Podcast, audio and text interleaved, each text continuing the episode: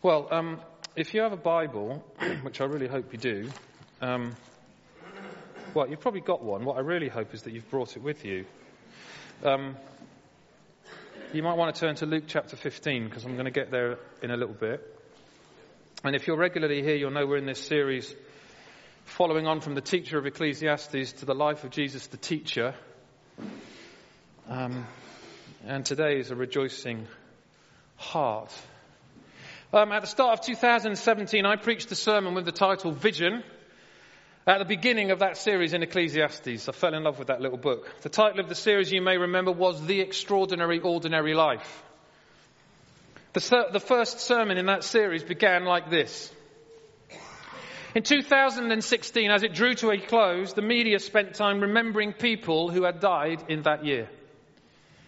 Mostly, they remembered what people had achieved. David Robert Jones, better known, of course, as David Bowie. Music career that spanned five decades, produced the sale of 140 million albums, 11 number one albums, and he became a member of the Rock and Roll Hall of Fame. A stunning career by any measure. Cassius Marcellus Jr., better known, of course, as Muhammad Ali. Some say the greatest sportsman ever, he being one of them. the only man to win the heavyweight boxing championship of the world three times. Sports Illustrated ranked him as the greatest athlete of the 20th century. The BBC as the sports personality of the 20th century. Terry Wogan, Sir Terry Wogan, MBE. Beginning with his radio show, Wake Up to Wogan, there followed Blankety Blank, Come Dancing, the Eurovision Song Contest, and of course, Children in Need.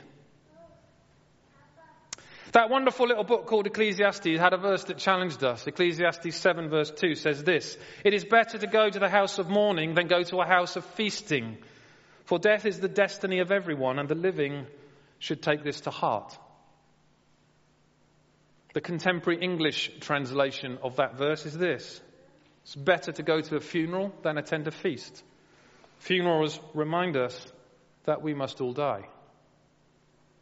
My interpretation of that verse was this Everyone will die, and wise people think about that. Here's what we got to thinking about back in January of this year. When the media produced a list of people who had died in 2016, only certain people made that list. And it seemed that the people who made that list found favour in the eyes of the media. To find favour in the eyes of the media, you have to have done something or achieved something that the media notice.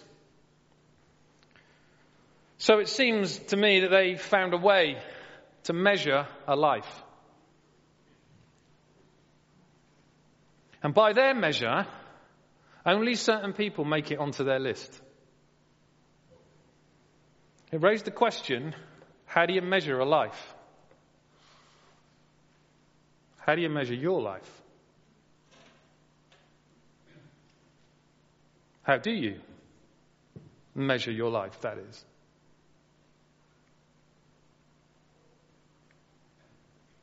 In January, I posed this question Do you suppose God has a list. And here's another thought. If God does have a list, how do you measure up?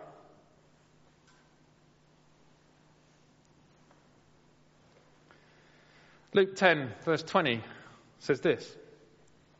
It's a lovely verse. However, do not rejoice that the spirits submit to you, but rejoice that your names are written in heaven. Here's my amplified version of Ecclesiastes 7 verse 2 with Luke 10:20 in mind.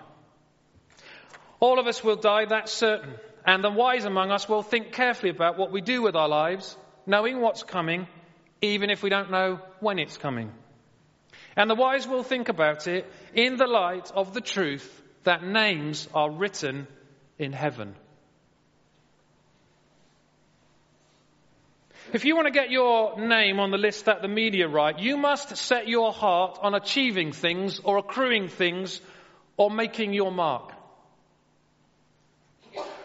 And if you do enough of that, you may make it onto their list. To find your name written in heaven, well, that's something staggeringly different. To find names in heaven, the work has already been done, and there is nothing, there is absolutely nothing you need to do or can do to add to that work. What's done is enough. Absolutely, totally enough. And God desperately wants names written in heaven. And God desperately wants your name written in heaven.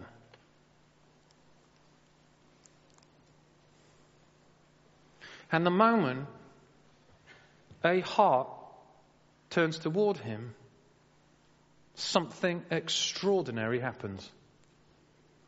I'm going to read three well known stories about what happens when a heart turns to God. And when I've read them, I'm going to ask you to turn to the people next to you and talk about it for a moment. So, Luke chapter 15, you can probably recite them with me without even looking at the text. Luke chapter 15, one of the best chapters in the Bible, if I'm even allowed to say that. Beginning at verse 1. Now the tax collectors and sinners were all gathering around to hear Jesus, but the Pharisees and teachers of the law muttered, This man welcomes sinners and eats with them. Then Jesus told them this parable. Suppose one of you had a hundred sheep and loses one of them. Doesn't he leave the 99 in the open country and go after the lost sheep until he finds it? And when he finds it, joyfully puts it on his shoulders and goes home. Then he calls his friends and neighbors together and says, Rejoice with me, I have found my lost sheep. I tell you that in the same way, there will be more rejoicing in heaven over one sinner who repents than over 99 righteous people who do not need to repent. Or suppose a woman has 10 silver coins and loses one. Doesn't she light a lamp, sweep the house, and search carefully until she finds it? And when she finds it, she calls her friends and neighbors together and says, Rejoice with me, I have found my lost coin. In the same way, I tell you, there is rejoicing in heaven in the presence of the angels of God over one sinner who repents. Jesus continued. There was a man who had two sons. The younger one said to his father, Father, give me my share of the estate. So he divided his property between them. Not long after that, the younger son got together all he had, set off for a distant country, and there squandered his wealth in wild living. After he had spent everything, there was a severe famine in the whole country, and he began to be in need. So he went and hired himself out to a citizen of that country who sent him to the fields to feed pigs. He longed to fill his stomach with the pods the pigs were eating, but no one gave him anything. When he came to his senses, he said, how many of my father's hired servants have food to, uh, food to spare, and here I am starving to death?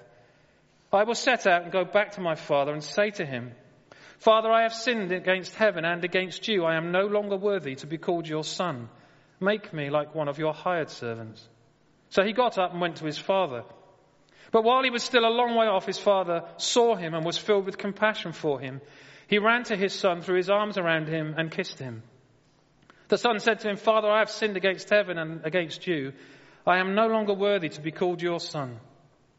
But the father said to his servants, Quick, bring the best robe and put it on him. Put a ring on his finger and sandals on his feet. Bring the fattened calf and kill it. Let's have a feast and celebrate. For this son of mine was dead and is alive again. He was lost and is found. So they began to celebrate. Meanwhile, the older son was out in the field. When he came near the house, he heard the music and dancing. So he called one of the servants and asked him what was going on.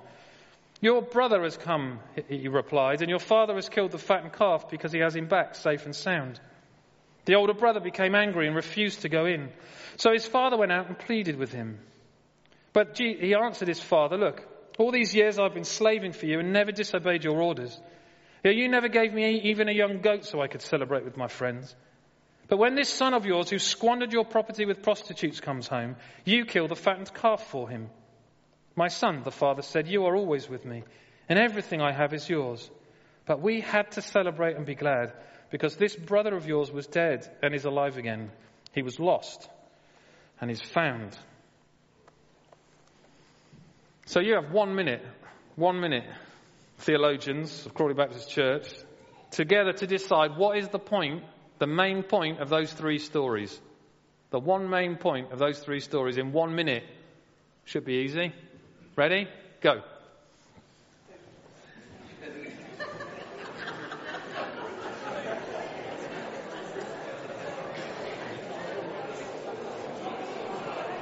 Okay, you can carry on that conversation later on.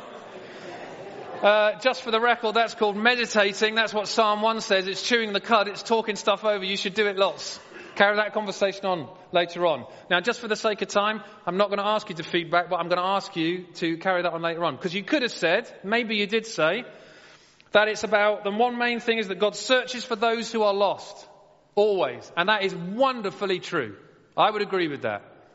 You may have said that these three stories, the main thing they show us is that, that we are of great value to God. And I would agree with that because that is wonderfully true.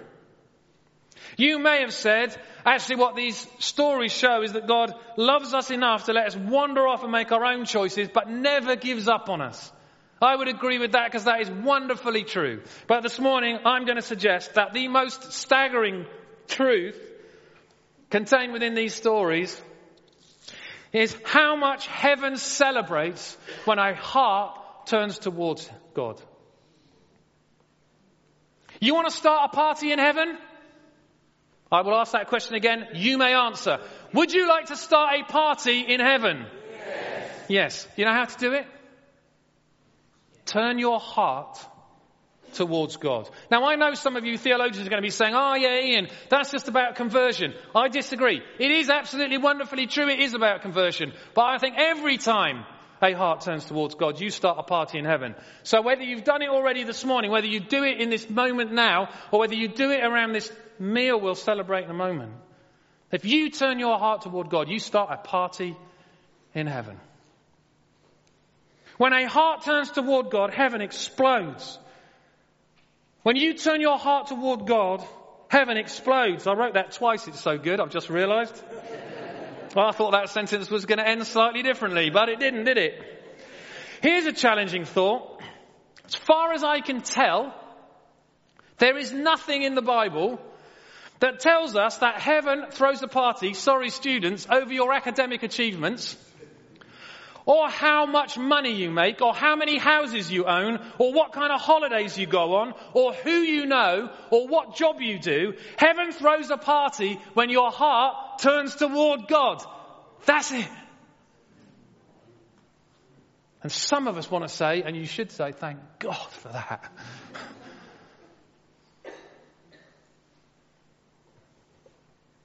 now, why do you suppose that might be, friends? Why does heaven throw a party when our heart turns toward God? Well, maybe it has to do with the way we measure ourselves. Mostly, we want to be the hero of our own story. That's what I struggle with the most. I want to be the hero of my own story. And mostly, I see what's tangible, what's here and now, what's right in front of me, the things I can touch. Heaven sees a very different story, a much bigger and a much better story. Heaven sees a different hero, the one who loves you because he loves you because he loves you. Let's try this. Heaven has a different story. Say this. The one who loves me because he loves me. Because he loves me. Come on, all those people are not joining in because he loves me. I would get told off for that. I went to a conference yesterday. You're not supposed to do that kind of thing in church. You're free not to say it, but if you don't want to say it, ask yourself why.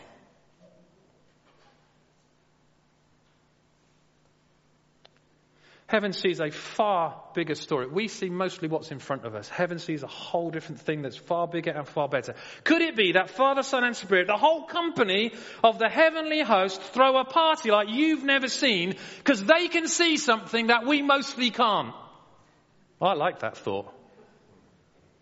The German philosopher Friedrich Nietzsche famously said, God is dead. Now, I checked this out, Tom, because I thought you might be here this morning, so correct me. Be gentle with me if I've got this slightly right, slightly wrong. Because he was an atheist, right? He didn't actually believe in a God who had actually died, because that would be rather silly of an atheist, wouldn't it? But rather that the concept of God held in Christianity and in Western civilization had died. And actually, Nietzsche, if I've understood it correctly, was not convinced that was a good thing because if you lose that, you lose everything that holds the whole thing together. So here's a question which I find quite challenging. What would the world be like if God wasn't there, if God wasn't present? The world is a challenging enough place now, isn't it? Conflict, violence, hatred, selfishness, prejudice, injustice that so often fills our hearts, if we're honest. If God wasn't present, there would be no forgiveness, no hope, no acts of kindness, no words or deeds of love, no purpose. A world without the presence of God, a world lived in the absence of God would be hell, wouldn't it?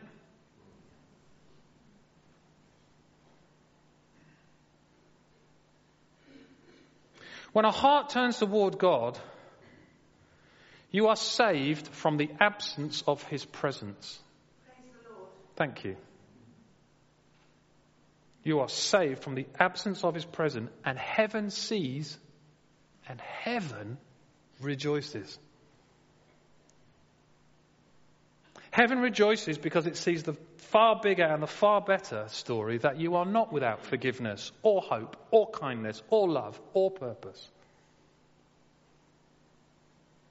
Heaven rejoices because heaven sees the majestic, mighty, wonderful presence of God in this world, even when we can't or we don't.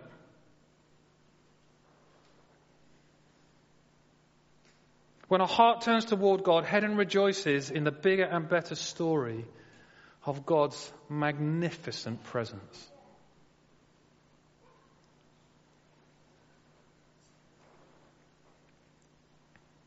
And here's a lovely Absolutely beautiful thought. And I was thinking about this on Wednesday afternoon as we sat in the garden. And I couldn't find the words to say it, so I hope it makes sense to you guys now. Is that when a heart turns toward God, heaven rejoices because it knows what's waiting. The heavenly host know and wait for those whose hearts turn toward God. They can't wait for the excitement it brings them. Do you ever think about it like that? Heaven can't wait till you get there. That's another way of saying it. Because it knows what's coming. Knows what's waiting for you. They have seen the banquet. They have heard the music. And they can't wait for you to arrive so they can start the party. Oh, come on, get with it.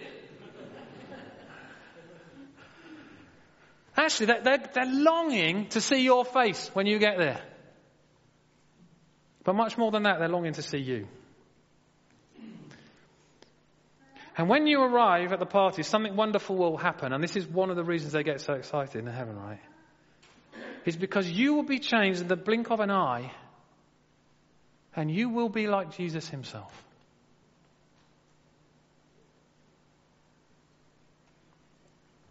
One John three verse two. We have not yet been shown what we will be in the future, but we know that when Christ comes again, we will be like him. You will be a blessing in heaven. You will. You will be God's completed work of art. You will. You're going to get this by the end of this because I've got a few more of these coming. And you're going to, some of you are going to start shouting amen because you actually believe it to be true, right? That's not a leading thing, it's what's going to happen. You will have a heart like Jesus. You will. You will love with a perfect love. You will.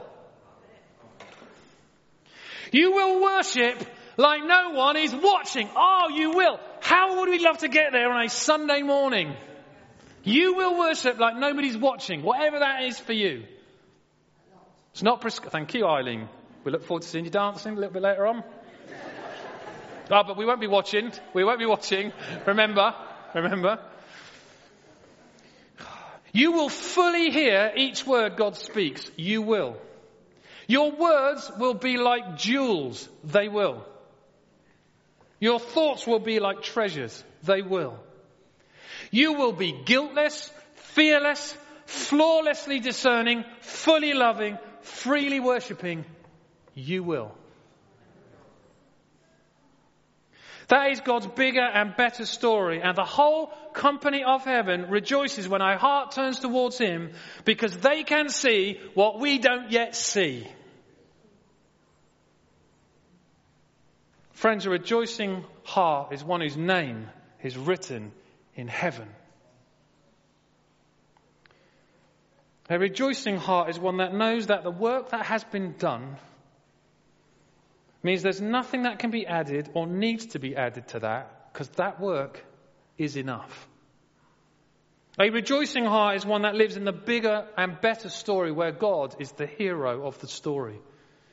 A rejoicing heart is one assured of God's divine presence now and can look forward to the party of all parties. So, how is your heart this morning?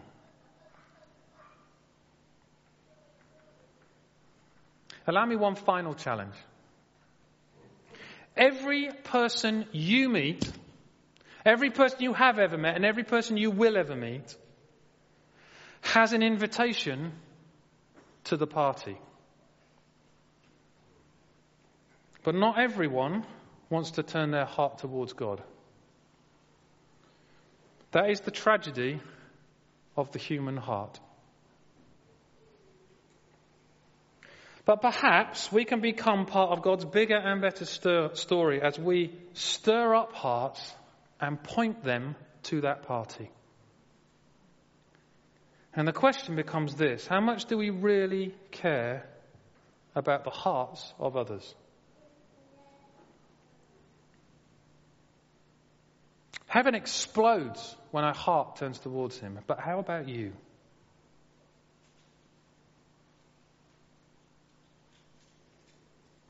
A rejoicing heart explodes when our heart turns toward God. Our vision statement here reads this Crawley Baptist Church will be bursting with life.